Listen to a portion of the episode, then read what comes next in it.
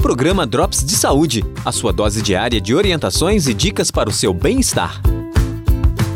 Olá, Matheus! Estamos de volta para conversar mais uma vez sobre um problema que incomoda muitos homens. Oi, Bruno. E que problema seria esse? Esse problema é a fimose, aquela pele que fica cobrindo a cabeça do pênis e gera tanto incômodo para algumas pessoas. Ah, sim. É um problema que causa desconforto em muitas pessoas. Ao contrário do que muita gente pensa, o homem adulto pode ter a fimose, caso ele não tenha sido corrigido na infância.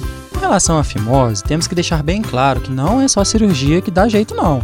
Tem outras medidas, como pomadas, que são prescritas por um médico do posto de saúde ou um urologista, que podem solucionar o problema. Pois é, Bruno, eu ouvi falar mesmo. Uma pomada com corticoides que passa na região, né? Mas a principal complicação da fimose qual é? É importante informar que a fimose é a principal causa de câncer de pênis. O acúmulo de sujeira, denominado esmegma, leva ao crescimento de micróbios e também inflamação.